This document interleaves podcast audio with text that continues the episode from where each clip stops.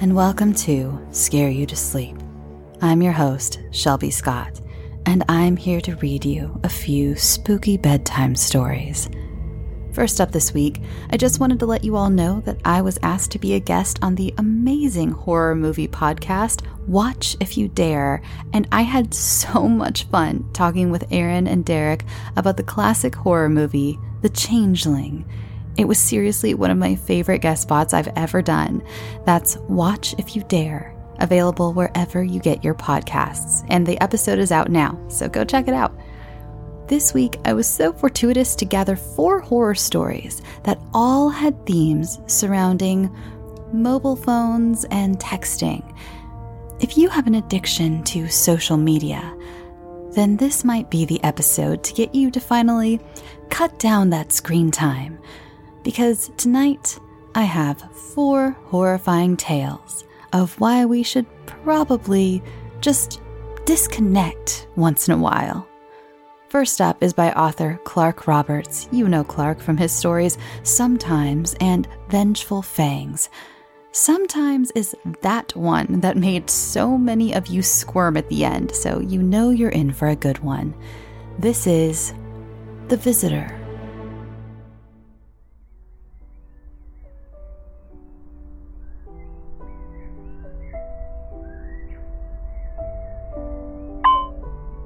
Samantha's phone chimed on an incoming message. She paused from folding the shirt with the rainbow colored unicorn on the front and instinctively flicked her eyes to the girl's bedroom window. Seated on Julie's bed, or was this the one Josie now slept in? Samantha had a perfect view of the summer day outside. The large oak trees in the front yard dappled the morning sunlight over the grass she leaned and peeked down from the window. The twins were both still occupied in the sandbox. From inside and at this height of the old farmhouse, they looked impossibly small, impossibly vulnerable. They'd been outside for hours, staying busy in the sandbox and giving Samantha the break she so desperately needed.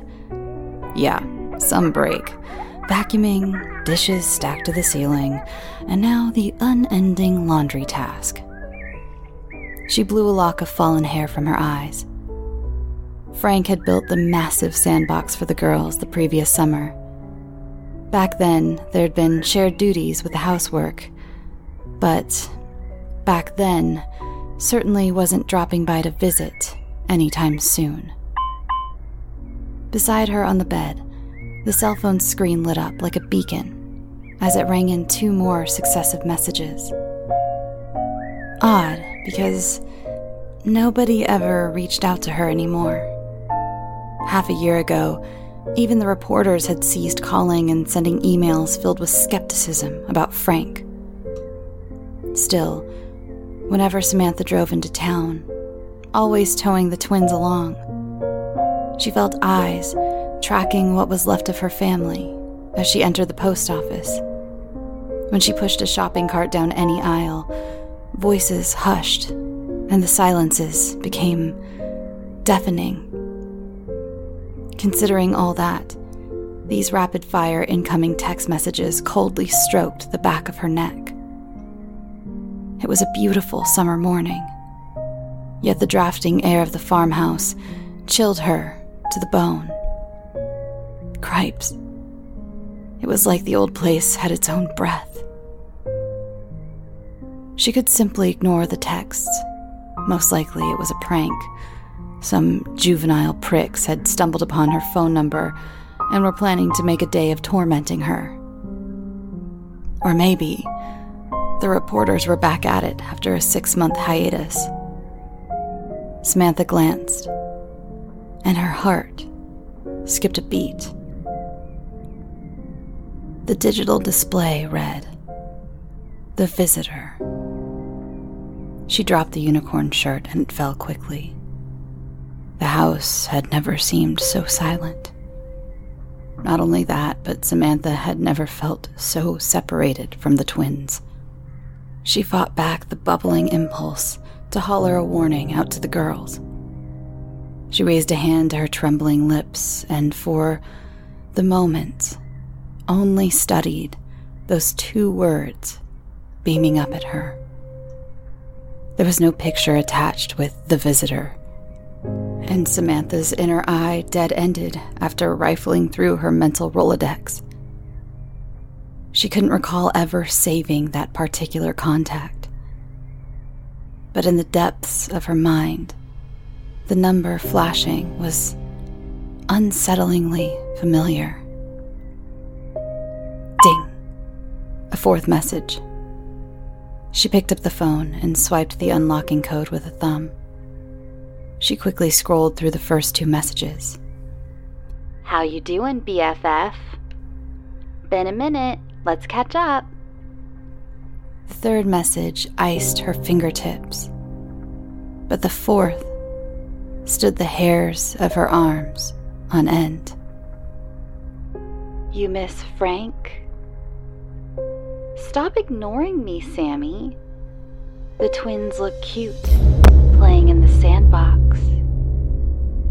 Samantha scanned the outside world. Nothing seemed out of place, but then again, anyone could be hiding in the cornfield across the road. She texted back, Who is this? Where are you? The incoming text bubbles floated before popping a return message to her screen. You know who this is, and I'm closer than you'd ever guess.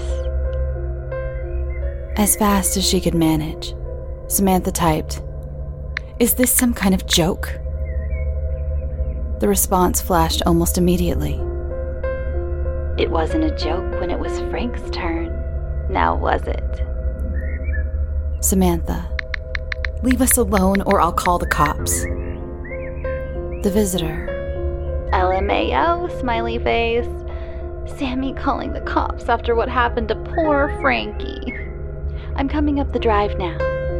Let me inside, or I'll go straight to the girls. Samantha clicked off her cell. There was a woman in a summer gown approaching the house. She stepped lightly and smoothly giving off the appearance of floating towards the front door. Her hands were empty. Had she stuffed her cell phone away in the cotton gown? Unnoticed by the twins, the visitor glided past the sandbox where they dug with their plastic shovels. She disappeared beneath the roof, overhanging the wraparound porch. A second passed. Two. Three. Samantha silently counted them out. She reached lucky seven, and then the gentle rap at the door. No vehicle in the drive, meaning the woman had traveled cross country on foot from wherever she'd come from. This far out of town? The doorbell rang. Coming! Samantha trembled beneath her breath. She padded downstairs, willing herself not to sprint so she could try to think straight. When she opened the door, it caught on the interior chain lock, the one she'd installed after her husband's departure. Had she actually locked the chain after shooing the twins outside for the morning? It made no sense, but then again, anymore, what did make sense? Hey there, BFF, the young visitor said. The lilt in her voice drew Samantha back to the present. Through the three inch gap the chain permitted, Samantha peered past the visitor to where the twins continued playing in the sandbox. She licked her lips, then asked, Why are you here? Am I here? The visitor said, as if sampling the question. Don't tell me you forgot reaching out to me, Sammy. No, that's not how it happened, Samantha said urgently. You texted me. I'm sorry, but I don't want you here. She went to shut the door, but the visitor put her hand up in the gap and firmly stopped it. Open the door and let me in. The visitor glared through the small space, and without looking away, she nodded back over her shoulder, as if reminding Samantha how alone the girls were. Samantha understood there was no other option. Was there ever? Certainly, there hadn't seemed any option with Frank. So, why would it be different this time? There'd been no option with Frank, the visitor said, shaking her head. What the hell? Had Samantha even voiced that aloud? It was as if the woman had plucked her thoughts like a flower's petals. Let me in. Okay then, Samantha said. Just let me get the chain. Samantha shut the door and paused before sliding out the lock, her thoughts racing at hyperspeed. She didn't have to do this. She could shut herself in the basement, find a corner, and sob and wait it out. The twins be damned. They had to learn to fight for themselves at some point. How could she think those things? Everything left in the world that mattered was in that sandbox, so how could she even entertain leaving them out there to fend for themselves? She slid the lock out, opened the door, and there the visitor stood. Young and beautiful. Aren't you inviting me in? The woman asked. Her eyes slowly traced down over Samantha and lingered when they raised up. Of course, Samantha answered. She'd never felt so unfairly judged by another woman. Here she was in baggy shorts and one of Frank's old castaway shirts, while the woman presented before her was perfectly fresh. Samantha stepped to the side, and as she closed the door, the twins' whispered laughter was shut off completely. After entering the farmhouse, the visitor commented, A lovely home, if only a bit untidy. It's difficult sometimes, being alone, Samantha explained. She shook her head, regretting the confession. There was no reason to fumble an explanation to this stranger. Difficult? Certainly it is. The visitor nodded. She giggled with great femininity before gliding straight to the chair nearest the picture window, where the sunlight filtered through. She traced her manicured nails over the chair before turning back to Samantha and said, A glass of wine would be proper for our discussion. The visitor settled into the chair slightly raising the bottom of her gown. And Samantha envied the small amount of golden, smooth skin revealed.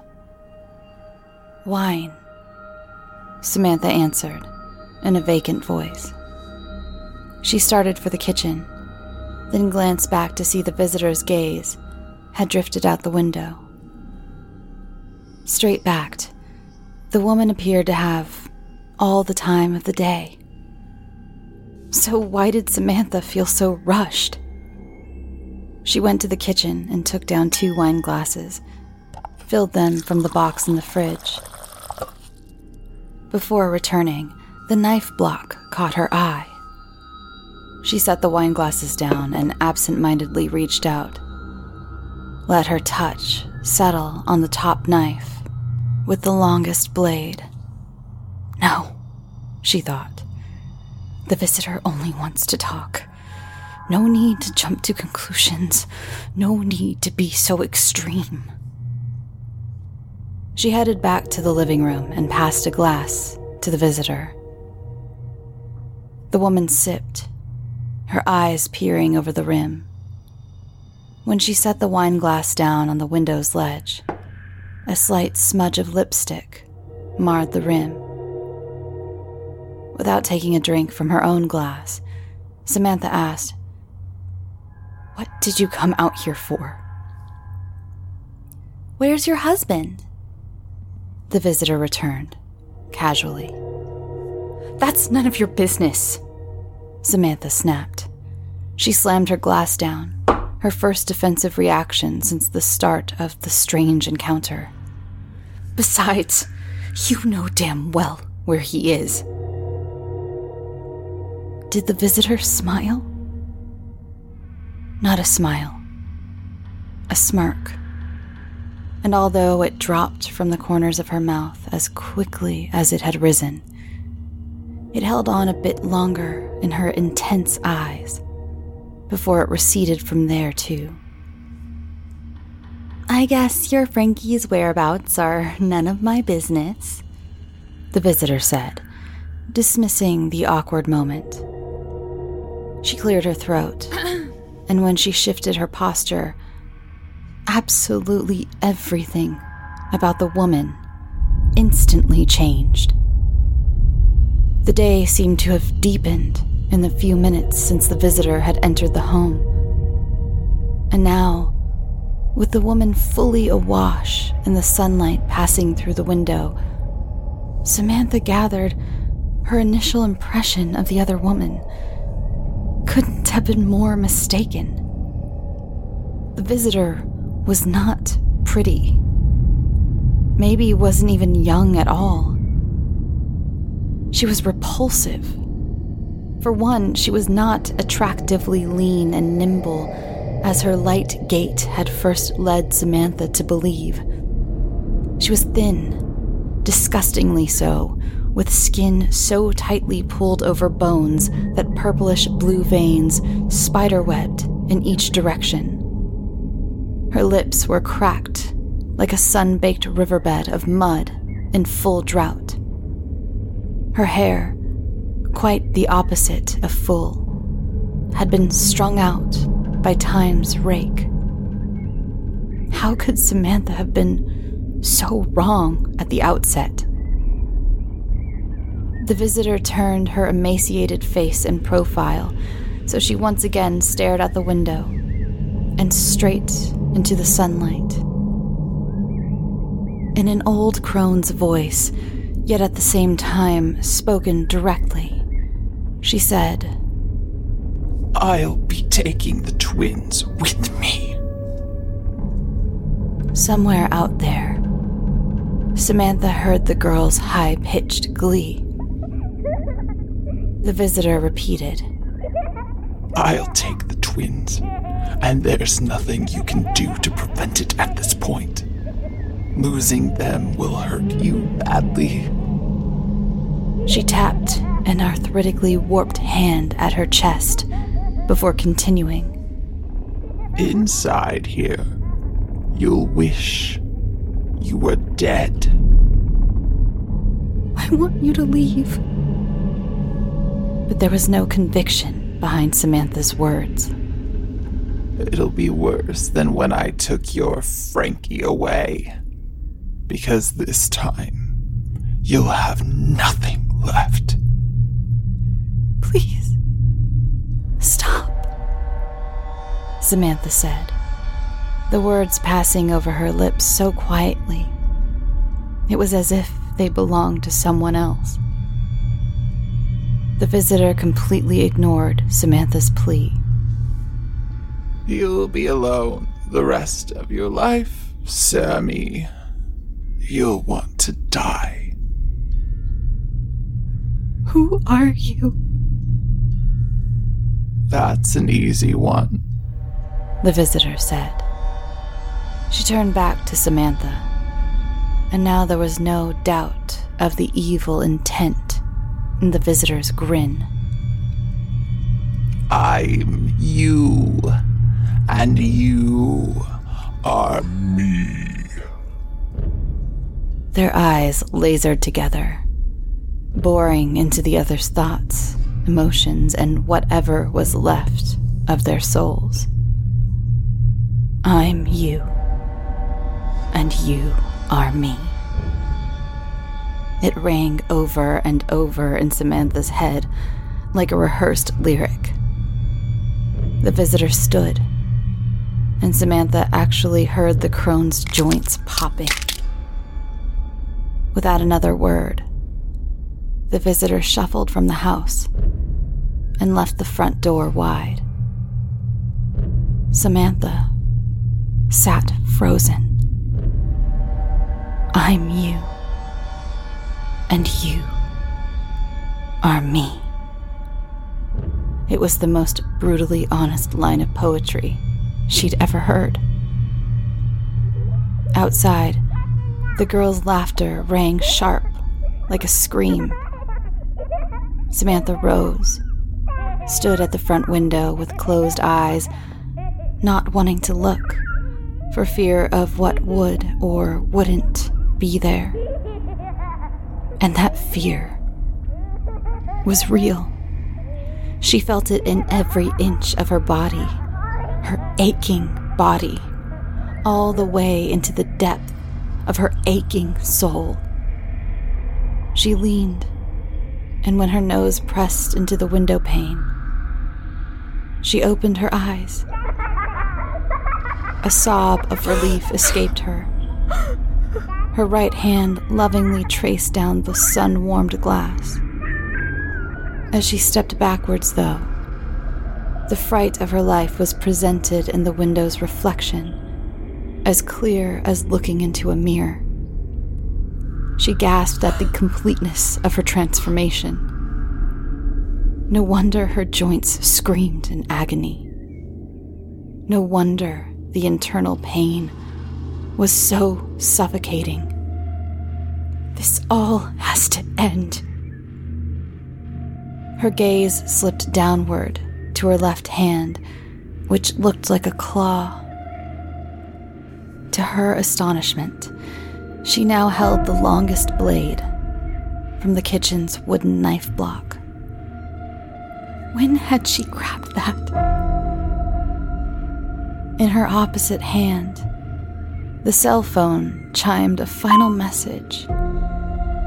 She held it up and read it confused. It wasn't an incoming message. There hadn't been an incoming message in over two months. Only an unending chain of outgoing messages to an invalid number. Which meant the last message was hers. I'm you, and you are me. There was only one glass of wine in the room, untouched and without a trace of lipstick on it. In her head, it was so impossible to keep straight what was and wasn't real anymore. What was buried beneath the sandbox, though? That was real the knife in her hand. That too was real. Frankie was gone. The visitor had stolen him away. The twins were gone. Or soon would be. Samantha dropped her cell phone, and it clattered to the floor.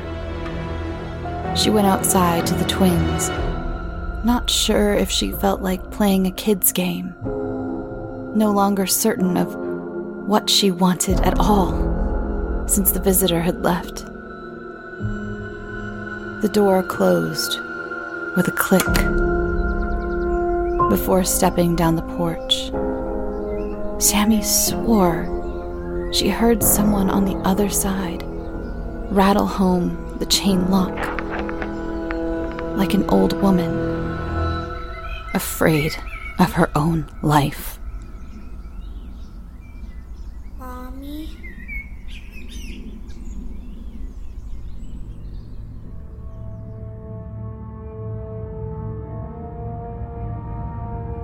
Next up is a short but very sweet tale by Rachel Azuma. This is Swipe Right for fun.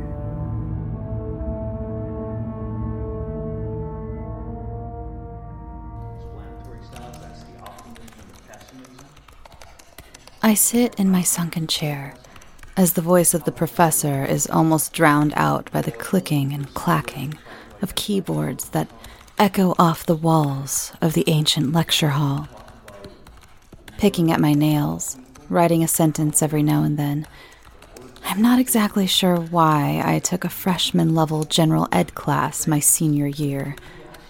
Maybe I wanted an easy class to fall back on? But as I sit here in the back of the room, rage slowly building as two freshman girls whisper in front of me as if no one could hear them. Plot twist, we can all hear you. I really just want to slam their heads on the desk. I am now second guessing, taking introduction to communications. I grab my phone out of my backpack, slowly unzipping the smallest zipper of my bag the sound breaking the second of silence that encompassed the room while the professor attempted to play a video he found on YouTube. I grab my phone.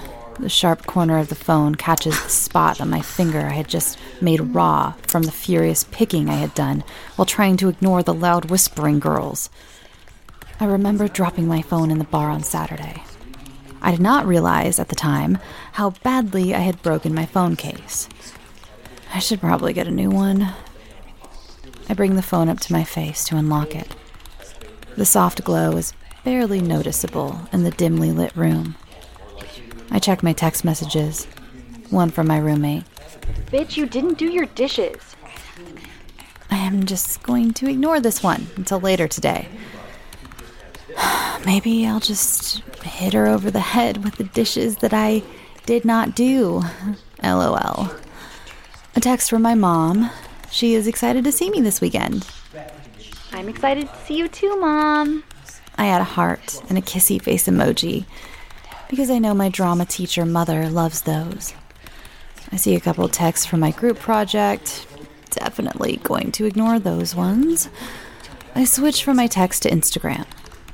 I hear the professor crack a joke. The whole class erupts in laughter. I look up give a half smile so it looks as though I'm paying attention, then drop my head back down to my phone. I mindlessly scroll through Instagram, liking a couple of pictures here and there, and I check my favorite page. They just put up a new post about how to properly skin a deer. I put my phone down for a second, rubbing my eyes, and there's still 30 minutes left in class, and I can hear my mom saying, I am utterly filled with ennui. As dramatic as any old school actor would say. I pick my phone back up and click on the Tinder app. I'm slightly disappointed in myself. I know Tinder is the app that people get on when they want a casual relationship or a one time hookup, but everyone is on it. I'm just doing it for fun. The app loads and Tim pops up. Tim is studying engineering, loves dogs, seems to have some affiliation with one of the frats on campus. Swipe left. Then there's Aaron. He's on the hockey team and does not have time for anything too serious. Swipe left. Finally, as I'm getting bored of this, Jason comes up. His profile is different. It just says Swipe right for fun. He has a couple pictures. He looks cute, has a dog. How could I not swipe right on that? And it's a match. Wow. The internet is so satisfying. I immediately get a message from him. Hey, what's up? Wanting to not sound too desperate, I wait to respond until my class is over. I grab my phone out of my tiny backpack pocket and see he's already texted again. It says, Want to go on a hike with me? I def do not want to go to my last class. I respond right away this time. No need to keep him waiting. I'm sitting 10 minutes later, waiting near the trailhead, staring at the ground. I feel warmth on my hand and realize that I was digging my nails into my palm so hard that I had made myself bleed. Gosh, I must be nervous, I think to myself as I wipe my hand on my pants. I see Aaron walk up. We hug and introduce ourselves. My hands are shaking. He seems excited and says, Let's get started. A little too loudly, I say, After you! He starts to walk ahead of me, and I reach behind me, making sure the knife in my back pocket isn't showing. He does not need to see it. Yet. I wonder if skinning a deer is the same as skinning a person. Man, the internet is so satisfying.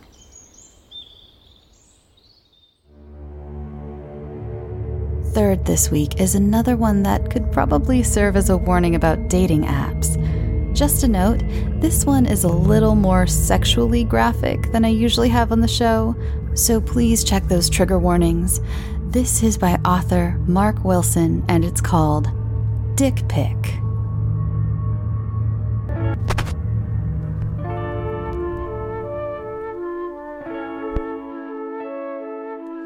Grindr, Growler, Hornet, Scruff.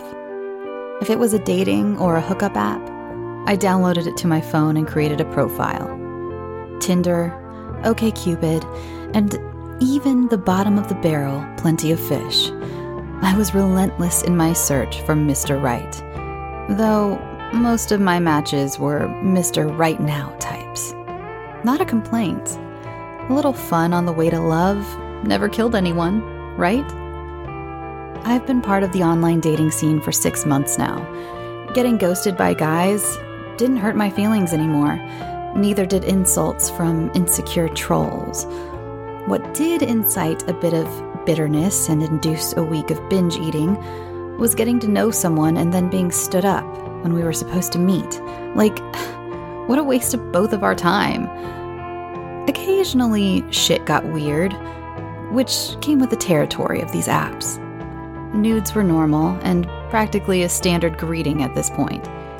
People would sooner show you their whole asshole than a picture of their face.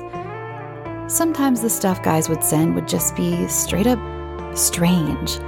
I've gotten messages with pictures of guys who had managed to stuff abnormally large eggplants up their ass. Once, some freak sent a video of him pounding away at a pumpkin, and it wasn't even autumn. How seasonally inappropriate. Anyway, I guess I should be grateful it wasn't ever anything involving gerbils or dogs and peanut butter. Around 2 a.m. one morning, as I laid in bed, scrolling through a sea of headless torsos and bare ass profile pics, a notification banner dropped down from the top of my phone screen with a twinkling chime.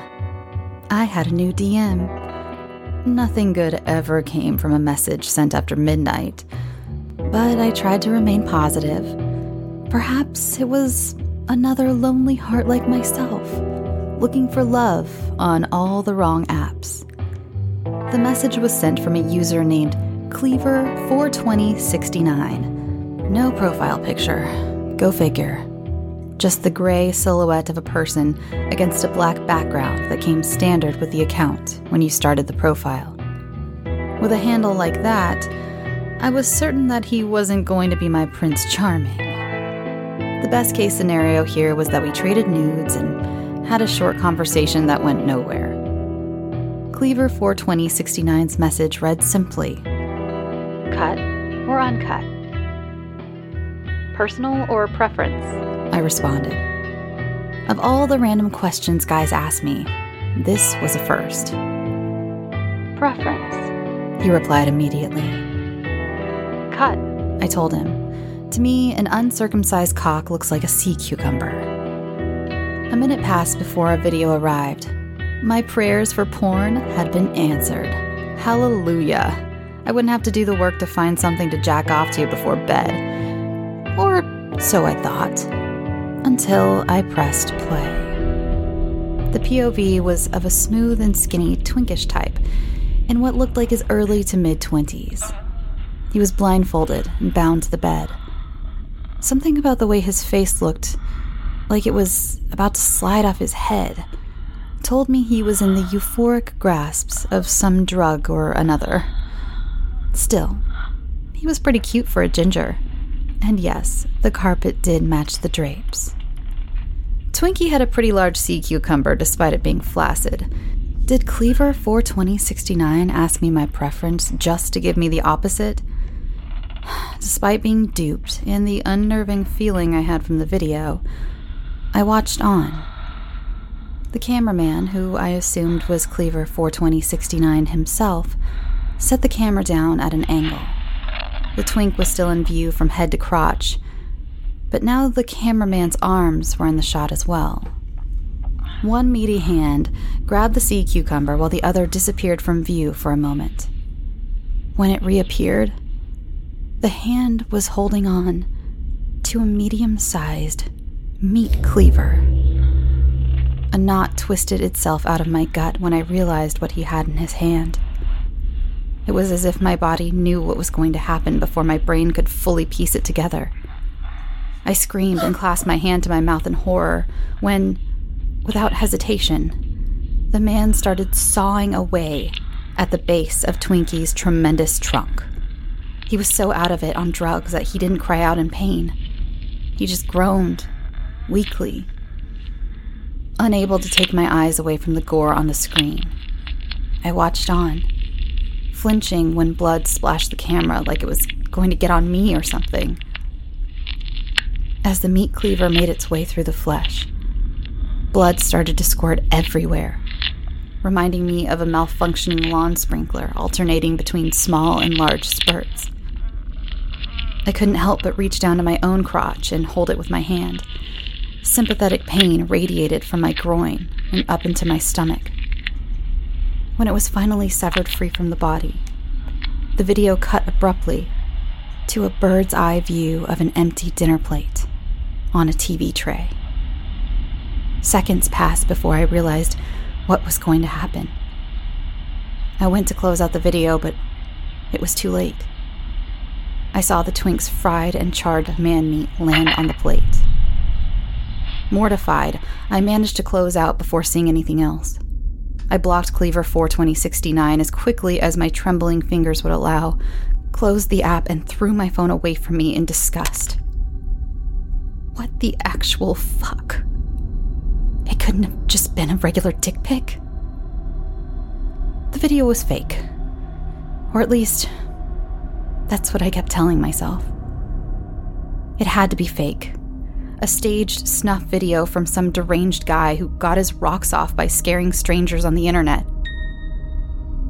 My phone chimed from the floor across the room where it had landed. The sound sent a shiver down my spine. I blocked Cleaver 42069, so it couldn't be him. I sighed got up and padded across the carpet to pick up my phone. A text from a number that wasn't in my contacts. I considered deleting the message without reading it.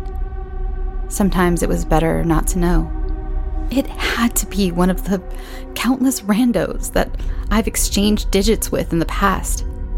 They were always popping up days after our initial conversation had died, hitting me with a hey hoping it would be enough to lure me back. As always, curiosity got the better of me, and I opened the message. Did you like my video? My heart pounded, and my palms became instantly clammy. How the hell did this freak get my phone number? I was in the middle of telling him to go fuck himself when my phone dinged again and a picture came through. A lump formed itself in my throat, impossible to swallow, as I was confronted with a picture of a door. Bright robin's egg blue with a handmade welcome sign. It was my front door.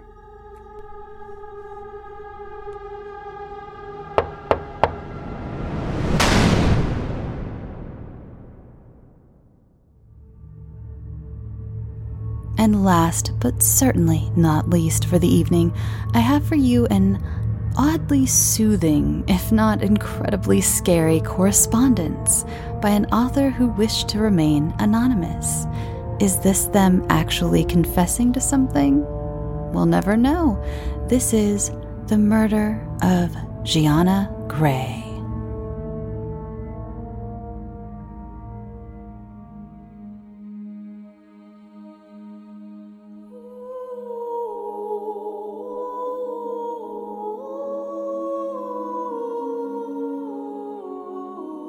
Writing this letter, I've come to the realization it's the one year anniversary of the day Gianna Grey's body was discovered, and the case is still considered unsolved. Well, by the public at least. I know who killed her.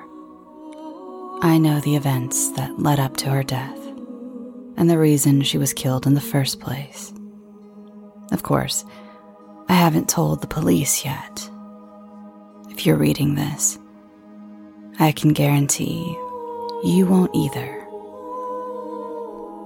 The case went cold a few months back, so there wouldn't be much use for a testimony now, anyways.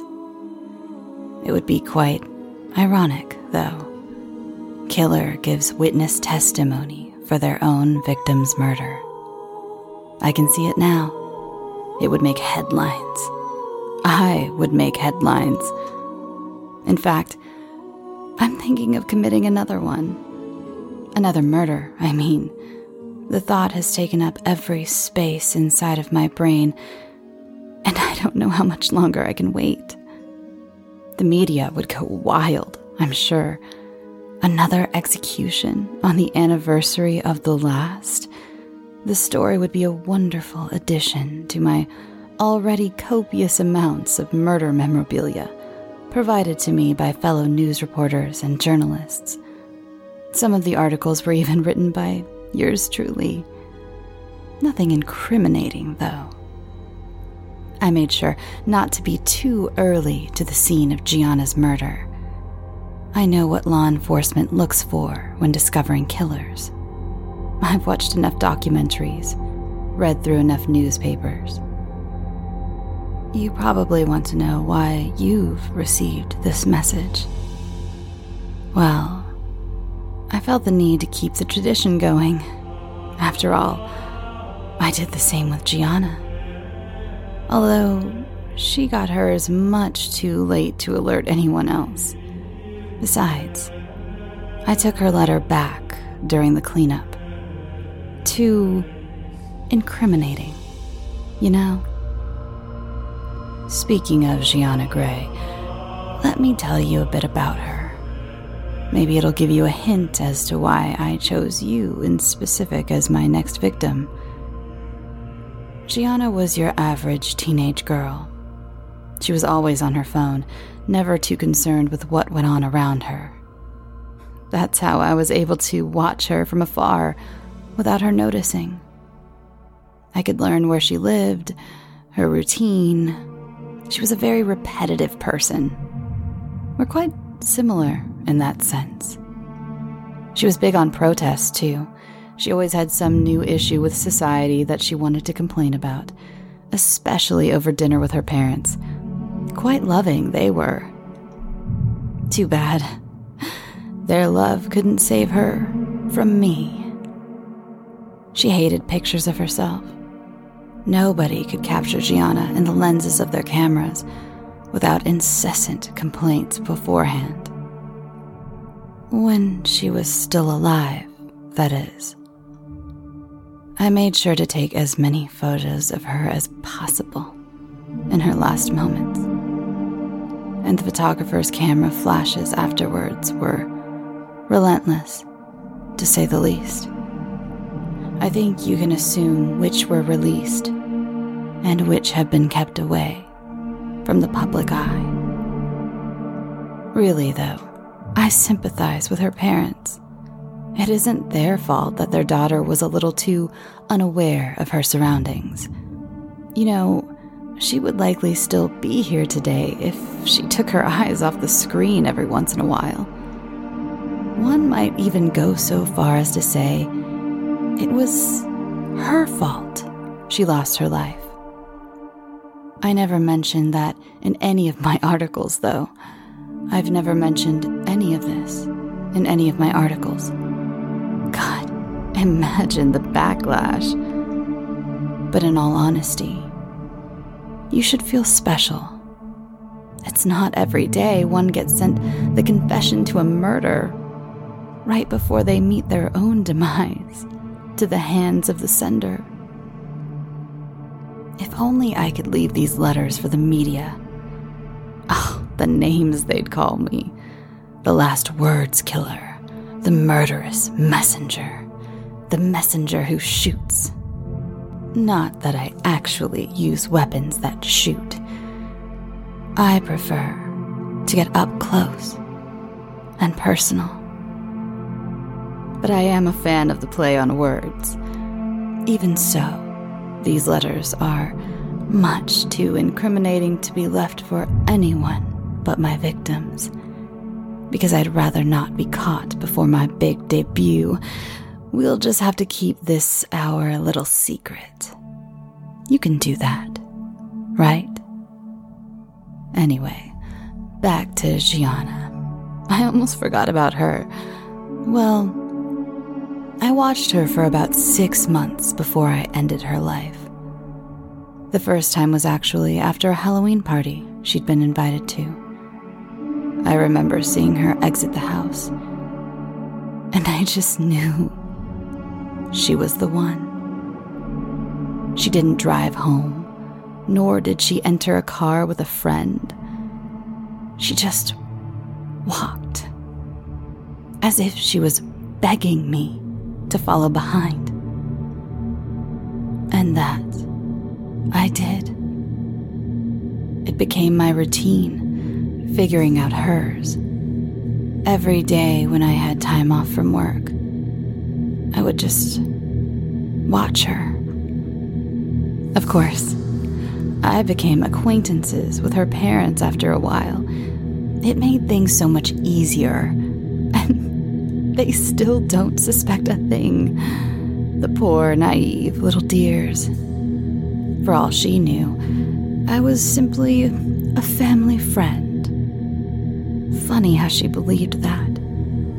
Right up to the very end. Now, you. Your parents don't even know I exist. They're not around enough. I've witnessed them leaving before you're even awake and getting home after you're already asleep.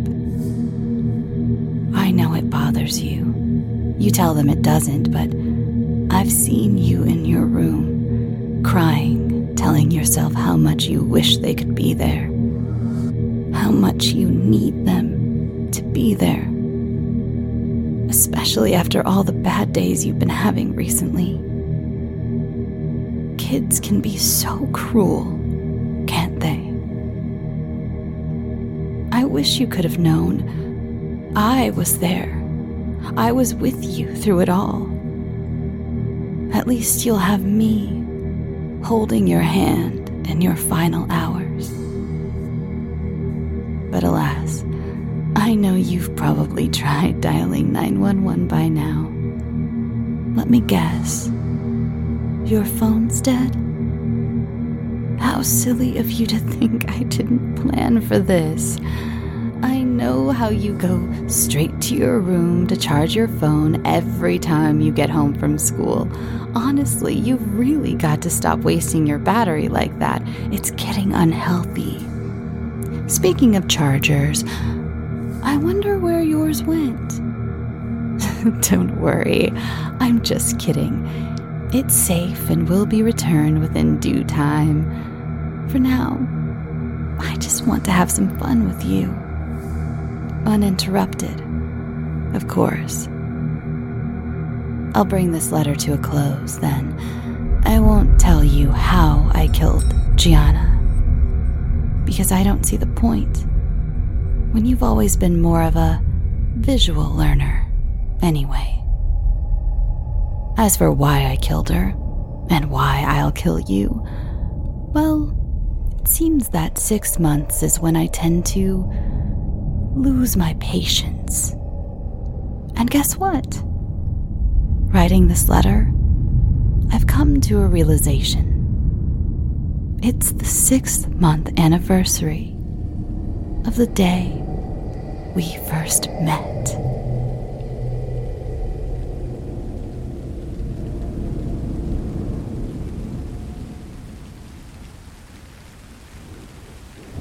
Thanks for listening.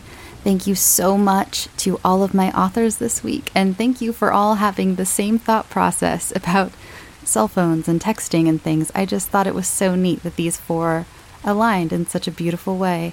Um, I love how different they all were, too.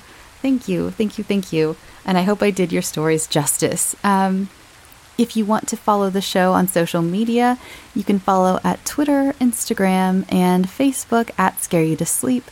The Facebook page, it's not a page, it's a group, so you have to ask to join and answer a couple questions just to make sure you're not a robot. Had a lot of robots lately, or, you know, trolls or whatever, so just answer the questions. You don't have to make them lengthy answers, just you know, I heard about it on the podcast. And what is it? It's a podcast. Literally, you can just say podcast, podcast, um, and I'll let you in. But um, yeah, uh, let's see. Did I do much baking this week? No. Did I? Oh, I did. I made a coconut cake for New Year's. It was the best thing I've. It was one of my favorite things I've ever made. It was incredible. I posted about it in Scare You to Eat, the other Facebook group that is the offset of Scare You to Sleep, where we all talk about food. Um, such a good coconut cake. Holy shit. If you want the recipe, let me know. It's not my own, but I did adapt a few things. I, I changed a couple things in the recipe, um, as I usually do. I think a lot of bakers and cooks do that. You look at a recipe and it's kind of your like jumping off point, and then you do different stuff. Let's see, what else can we say? I know some of you love it when I ramble at the end of the week. I just don't have much to say this week. I'm so sorry. Next week, I will be coming out with a special episode. Well, special ish. It's just going to be something that I wrote, and that feels very um, weird to say that it's special just because I wrote it. But um, yeah, I'm coming out with an episode. Um, I'm really excited because uh, the is going to get a good pu- a pretty good push thanks to Acast, my host site, um, the week after that, and I'm very excited. So hopefully we will have lots of new listeners, a lot of new fresh blood to the coven, you know, and I'm excited about that. Yeah, and, and remember, please share this. Uh, tell people about the show. Spread the word. I can always use new people uh, new listeners. Uh, it's been a weird transition since I went from Spotify to multi platform. It's just been a, a lot of road bumps. a lot of a lot of road bumps. So, uh, yeah, I'd appreciate if you could tell people that I'm back everywhere and uh, let me know if you're having issues finding the show or having any something. You know, if if you're having trouble getting the new episodes, let me know. Uh, I'll try to fix it. I'll do what I can. Like I said, road bumps galore. So, yeah, um, I hope you have a great night. I hope you have a great weekend. Uh, I'm very excited for the future. I hope you all are too. I hope you all had a great new year. Um, yeah. So, go get some sleep. Sweet dreams.